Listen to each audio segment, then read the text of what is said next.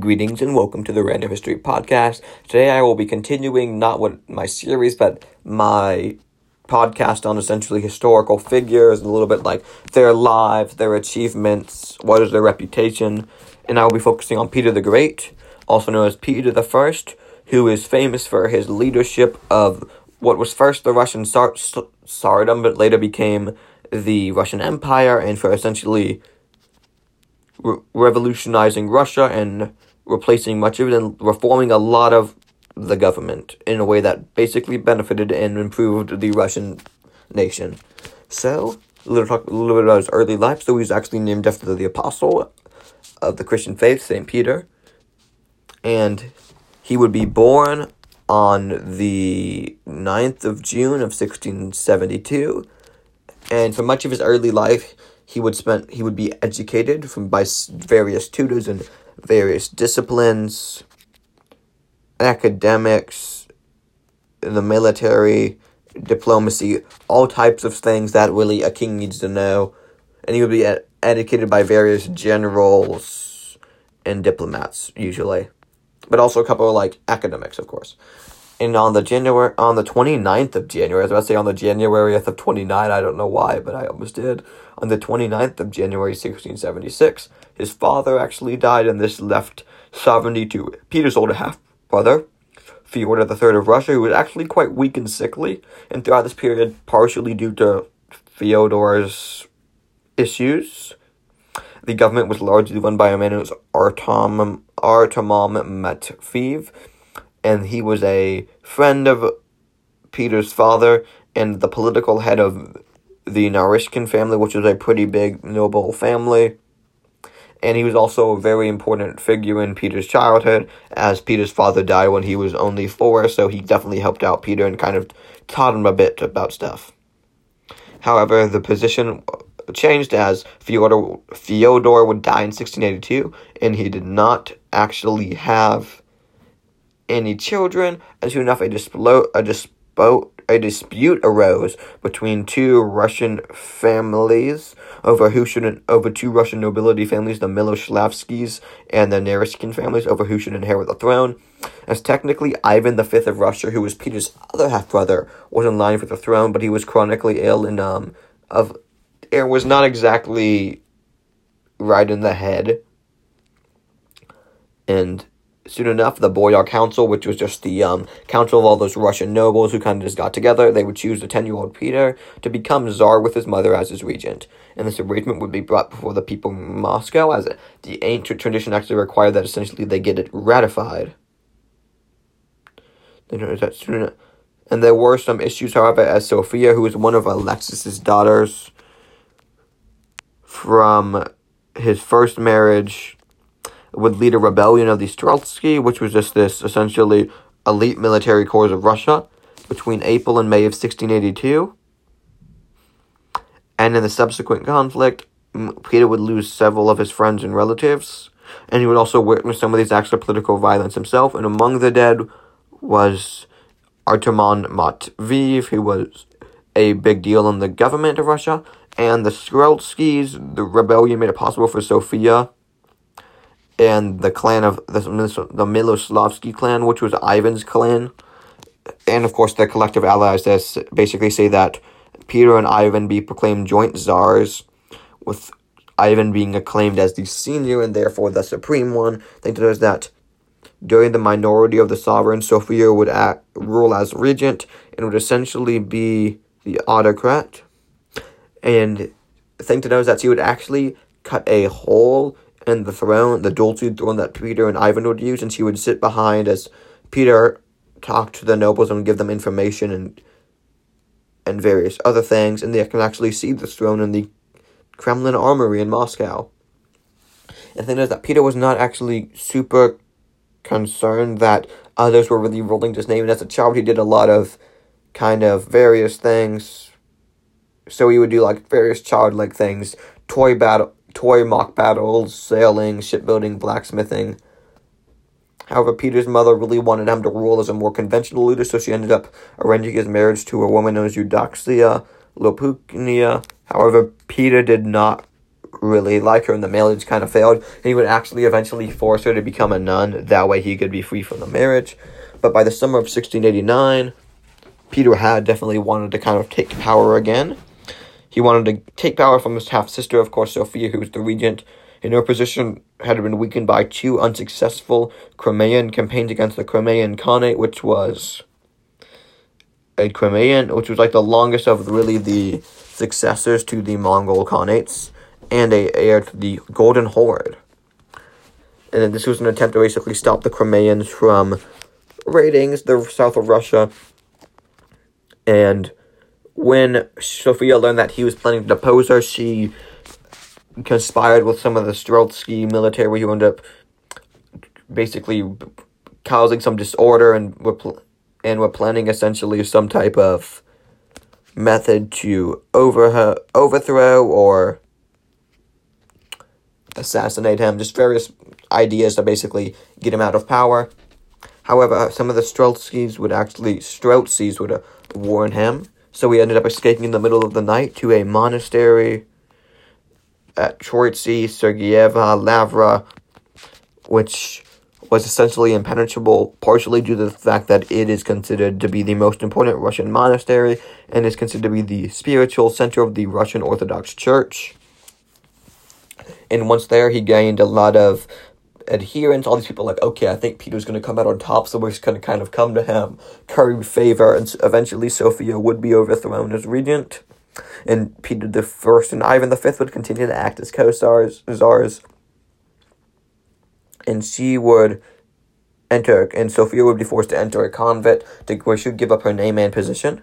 However, even though Peter had essentially overthrown his regent and gained equal status to his brother, he still could not actually control Russian affairs. His mother, Natalia Naryshkina, would still control affairs, and it was only that when Natalie would Natalia would die in 1694 that Peter, who at that point was 22, would become an independent sovereign.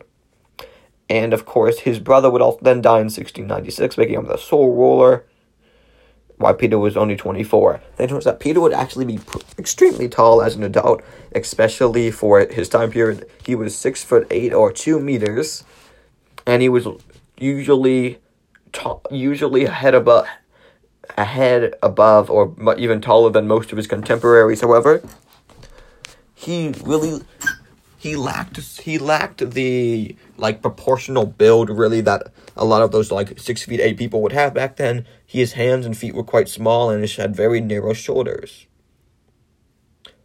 And he also had a pretty small head. And thing was that during his youth, Peter would befriend various foreigners, and as a result, he would kind of meet a lot of get a lot of foreign perspectives. Now, I'm talk a bit about Peter's reign. So Peter would implement sweeping reforms with the intention, of course, to mod- modernize Russia. As I previously mentioned, he did talk to a lot of foreigners, and and many of his advisors would actually come from Western Europe, and this would have this means he would have a heavy influence by them.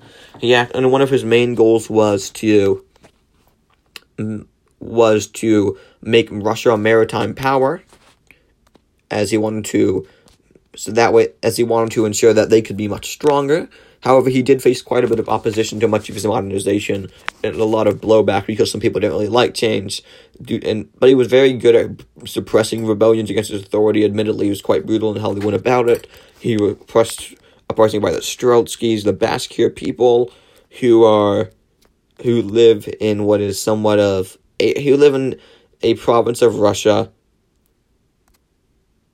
the Astrakhan, which was a city in southern Russia and of course, the greatest uprising he ever faced, the Bulavin Rebellion, which was when a a large number of Cossacks ended up revolting against him and actually organized together pretty well.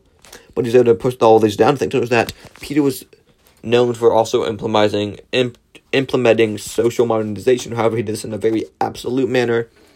As he worked, he basically said, "Okay, my court must dress in the French and Western dress, so, you know, eh, shirts, pants. He also required basically anyone who worked for the state or the military to shave their beards and adopt modern clothing. In one way that he achieved modernization, that he actually added something known as a, a beard tax. Essentially, if you had a long beard or robes, you would get taxed.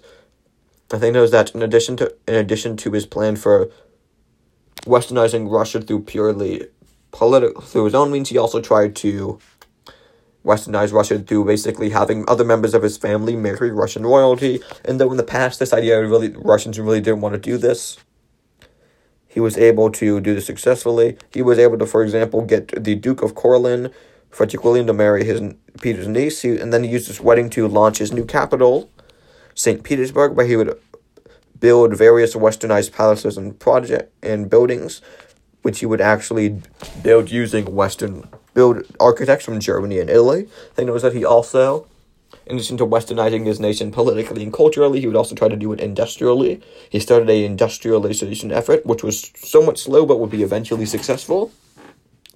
And he ended up making it basing their industries around iron and l- mining of various materials and lumber and then improve his nation's position on the sea as part of his goal of making himself a maritime power he really wanted to gain more time, more maritime outlets, as at this point his only really real major outlet slash port was in the White Sea, and there's not what the White Sea is. So there's this place. So if you look at uh, Finland and Sweden, there's this little peninsula that kind of juts out. That's known as the Kola Peninsula.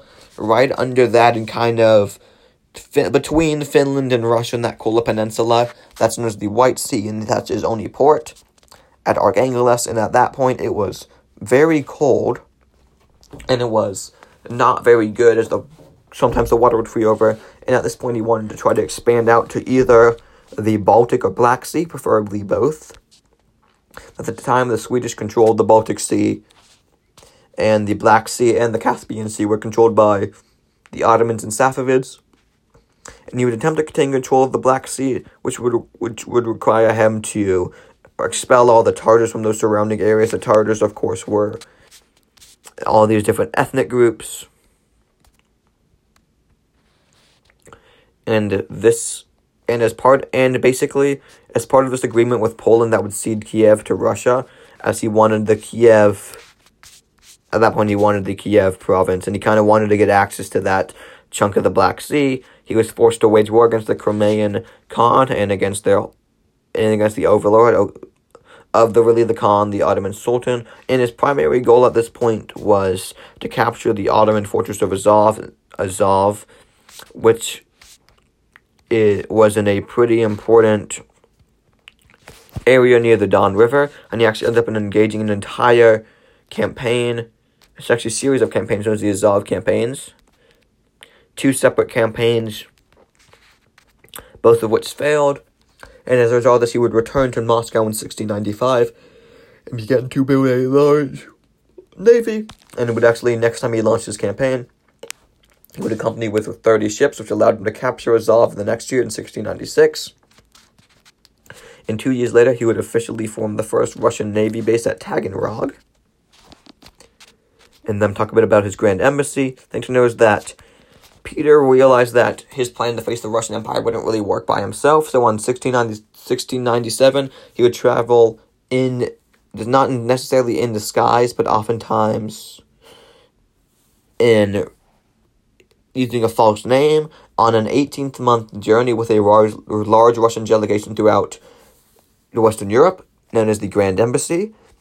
And though he did use a fake name, he wasn't really able to escape anyone, the full anyone, because he was very tall and noticeably tall considering the fact that he was one of the only six eight emperors really around. And one of his goals was essentially to seek the aid of the European monarchs, but this was not really effective as at this point the French were traditional allies of the Ottomans and the Austrians really wanted to keep peace in the east as they were busy warring in the west. In addition, he had chose a pretty, pretty bad moment, as at this point, the rest of Western Europe was really concerned with this war of Spanish succession over who's going to succeed the King of Spain, as that was really important to the balance of power. However, he continued uh, his trip nonetheless, and he actually learned quite a bit. As, for example, when he visited the Netherlands, he would learn much about life in Western Europe. He would study shipbuilding and, ver- and visit various and visit various upper class families, and he would even later acquire a collection of art and coins from a man known as Jacob de Wilde, which I think is just kind of a cool little detail. And I think that he would also he would even be able to gain significant experience as a man named Nicolaes Witsen would actually mediate between him and the Dutch India Company. Think was that Nicolaes Witsen at this point in Witsen he was the mayor of Amsterdam, which is a which is a very big city in the Netherlands, and the and an expert on Russia. And as a result, the Tsar would gain opportunity to gain not only theoretical but practical experience in shipbuilding, and he would work in the largest shipyard in the world at the time, which belonged to the Dutch East India Company for four months. And he would help build a constru- an East Indiaman ship specifically laid down for him. And it was the Peter and Paul. And during his stay, he would engage all types of skilled workers and men who we really wanted to learn this, like how what they did. So things like locksmiths, people who would build fortresses, shipwrights, seamen, and including a man Cornelius Cruys, who would actually become a vice admiral, who would li- and then later the ad- uh, the Tsar's advisor for maritime issues, and he, Peter would later use this knowledge, of course, to help him build Russian Russia's navy. He would also visit a surgeon known as Fitzgeorge, who taught him some very some dentistry. Then, interestingly, a couple of other men, such as painters. He would also meet a man known as John van der Heyden, who invented the fire hose, and he actually received Peter as a visitor, and Peter was actually pretty eager to learn about the fire hose and the idea, like, okay, this should be very useful. And he would eventually organize a farewell party and leave the Netherlands for England, where he would meet the king, visit several different colleges at Oxford and Greenwich. And he would all and while in England he would really focus on the city building and also would look at a couple of their different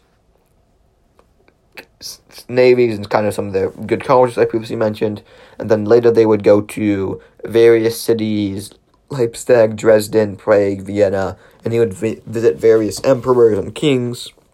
However, his trip was cut short in 1698 as he had to return home as the Streltskis had once again rebelled. However, this was crushed pretty quickly before he even got home. However, he was very ruthless towards those who had rebelled, and he ended up executing almost over a thousand two hundred rebels and disbanding and disbanding those who had been who had the Streltsy Corp. In addition, they also deported many, and Sophia, who at the, so thing to know chronologically speaking, what happened now happened technically really after part of his early life. The chron I probably could have done this in a neater way chronologically, but Sophia was supposed to become a known nun, and then later on he would also Peter would send a delegation to Malta to observe and kind of learn about the Knights of Malta, and it was this embassy that in this this this great embassy that basically got him all those ideas, and this is basically the reason that he chose to implement all these new things on the Russians and he would even change the calendar in 1699. He would change the date of the celebration of the new year from the 1st of September to the 1st of January. As to, in, in the traditional Russian system, they would do years from the purported day of the Earth's creation, but Peter changed it to count we count the new year from the really the birth of Christ. In, in addition, the he would adopt the Julian calendar rather than the Russian calendar. And soon enough, Peter would engage in some pretty big conflicts. For example, he would make a temporary peace with the Ottomans that would let him keep his captured fort at Azov so he that he could turn his attention to northern naval supremacy. So he ended up seeking to require the Baltic Sea, which had been taken by the Swedish Empire about half a century earlier. And he would declare war on Sweden, which at this point was led by the young King Charles XII. And Sweden had a lot of other enemies, the Denmark Norway, Saxony, and the Polish Lithuanian Commonwealth. However, Russia was ill prepared really to seize this Baltic coast, or even fight the Swedes as their first attempt at taking the coast. Failed at the Battle of Narva. And after the battle, Charles II the 12th ended up inside of that rather than going against the Russians for now, I'm going to focus on the Polish Lithuanian Commonwealth, which did give Sweden give give Peter the time to reorganize his army in order to fight Sweden, and why the Poles and the Swedes went back and forth.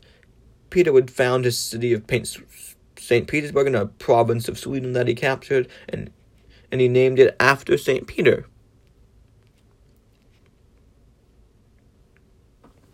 And this would become his. He wanted this to become his new capital, and he would actually forbade stone nations from building any little any stone edifices outside of Saint Petersburg, so that every single stonemason could participate in the construction of the new city. And Saint Petersburg would serve as the capital of Russia for um, up until almost 1918, except for a brief period where it was not. And take note that the Polish king would eventually abdicate during the Northern War after several different defeats, and at this point, Charles XII of Sweden decided uh, to turn his attention back to Russia, and he would invade it in 1708, and he would ended up defeating Peter at the at the Battle of Gol- Golovichin, but would the then lose at the Battle of Lesnaya. And after losing his reinforcements due to his defeat at the Battle of Lesnaya, Charles was forced to retreat temporarily. Or not retreat, but abandon his plans to try to march on Moscow. And at this point, rather than retreating, Charles XII tried to invade the Ukraine, and Peter ended up using a scorched earth tactic and withdrawing at the same time. And this ended up forcing the Swedish to halt their advance for the, almost the entirety of the winter. And why they would resume in that summer, they would attempt their attempts to capture the Russian chunk of Ukraine would fail after the Battle of Poltava. And this battle would force Charles to move to the south to seek refuge in the Ottoman Empire. And at this point, the Russian had essentially defeated what is considered to be one of the greatest militaries at the time, and this would this would overturn the view that Russia was incompetent as a military nation, and he would also, and the King of Poland would also be restored to the throne. I think is that is that Peter did actually underestimate the amount of support he would really receive from his Balkan allies and soon enough he would attack the Ottoman War Empire and then the Russo-Turkish War, and this campaign would be disastrous. And as a result of this really disaster of war, he was forced to accept some unfair terms in his treaty. Really, he was forced to abandon the the ports he had previously seized, but in return, he did get Charles XII expelled from Turkey. And think is that normally, while Peter was gone, the the Boyar Duma, which is just basically this governing group of all the nobles would have exercised power. However, Peter didn't really trust the boyars, so he created something known as the Senate, which would have ten members, and this was the high state institution who would basically just supervise all the stuff. And why this was originally intended just to be there while he was gone, this would soon become a permanent body.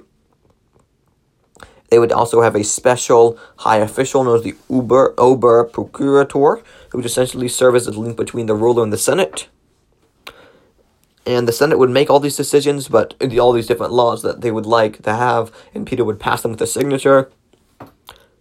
And this and the Senate would soon become probably one of the most important institutions in Imperial Russia, as now you have this body that can help make laws if the king. So now it's not just the king. So if you need something in the king's bed, you can still get things done, and it also frees up the king to have more time to spend on other non really governing matters and to work more on expanding his empire, which is definitely beneficial for him and for and for Russia too.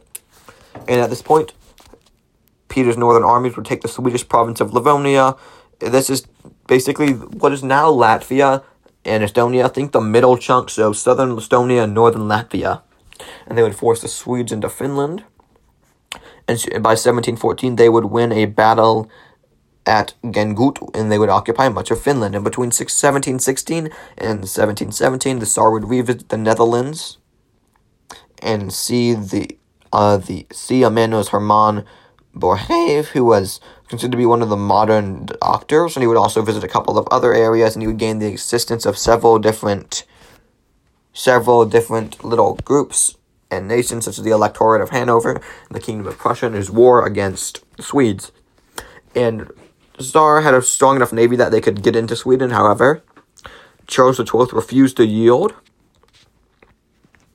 and that and the war was not really looking like it would end. But at, eventually, Charles XII would die in battle in 1718, and this would make peace feasible. And eventually, after a battle near land, Sweden,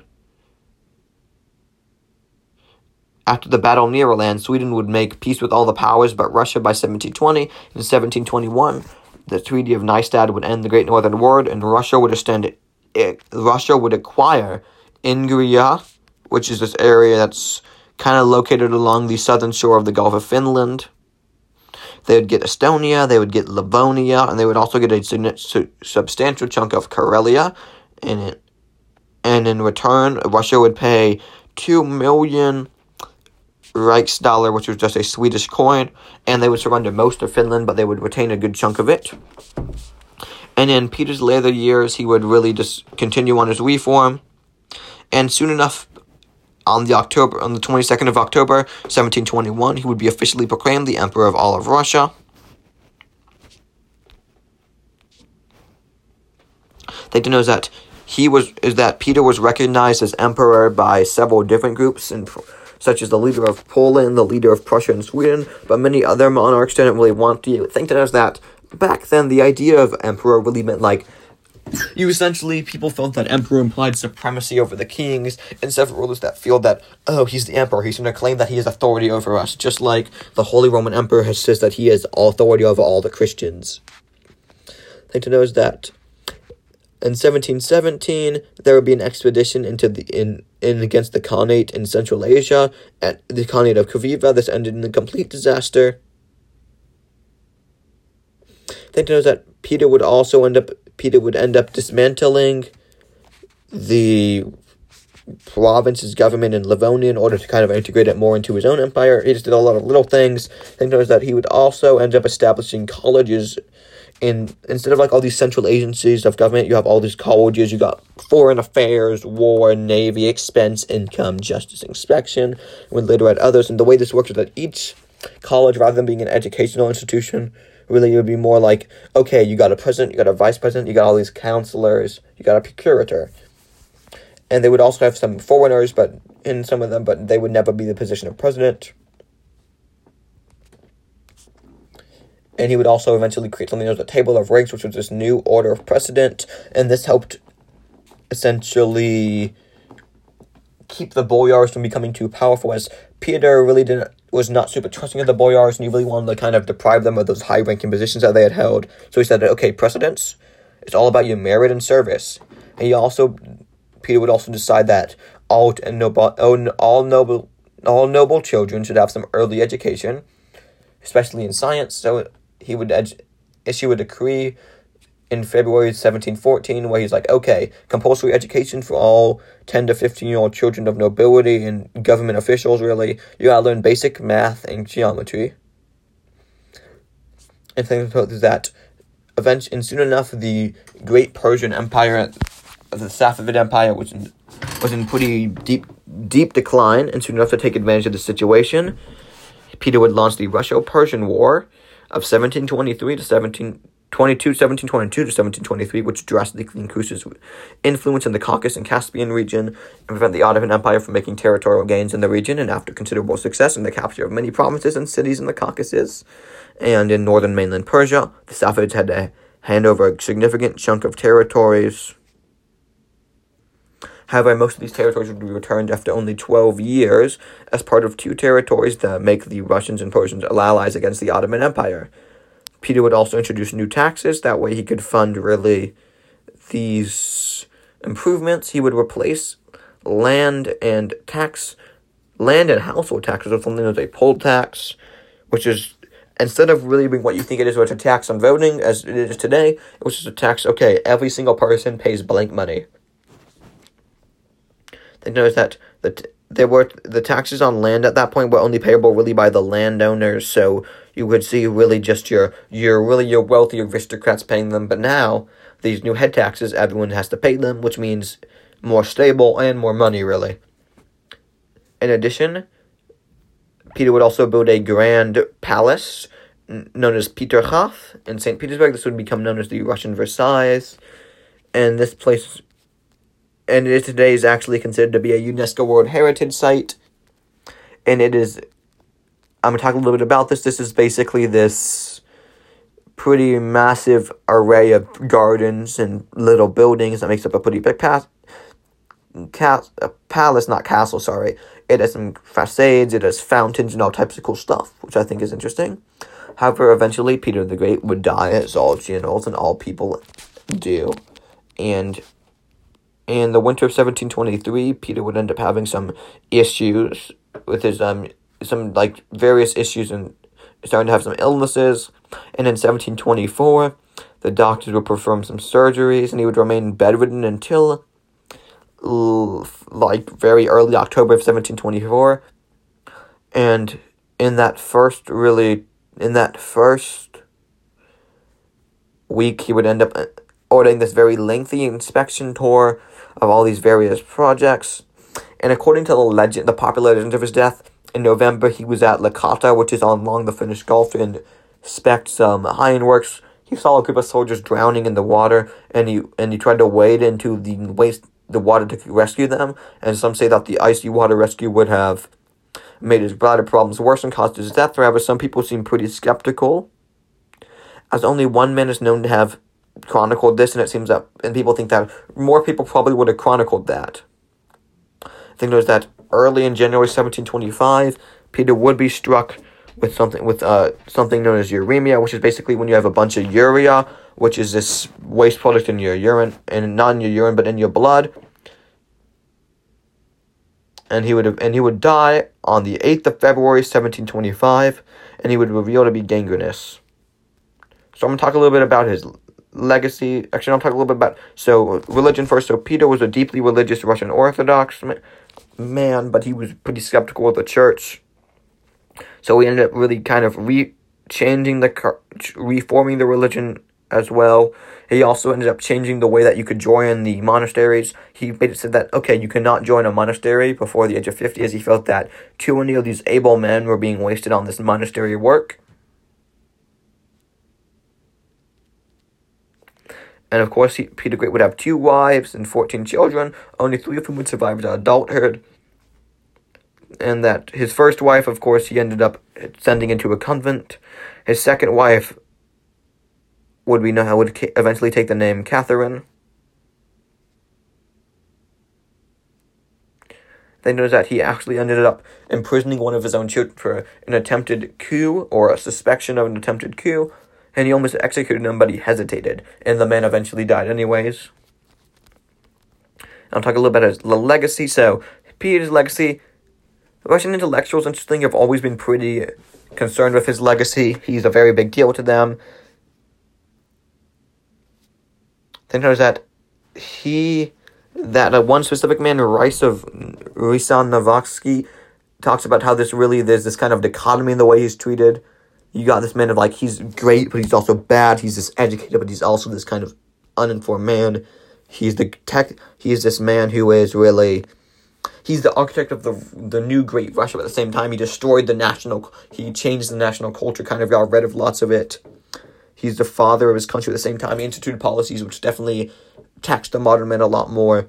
So there's definitely a lot of different takes on the man. For example, Voltaire did a biography that made him, that basically made him a man of the Enlightenment, while Alexander Pushkin would do a poem called The Bronze Horseman, which gave this this image of essentially him as this almost creator of gods and and some more pro-Slavic Muslim people would end up angry at him because they felt that he westernized Russian, that he kind of took away some of their Slavic culture.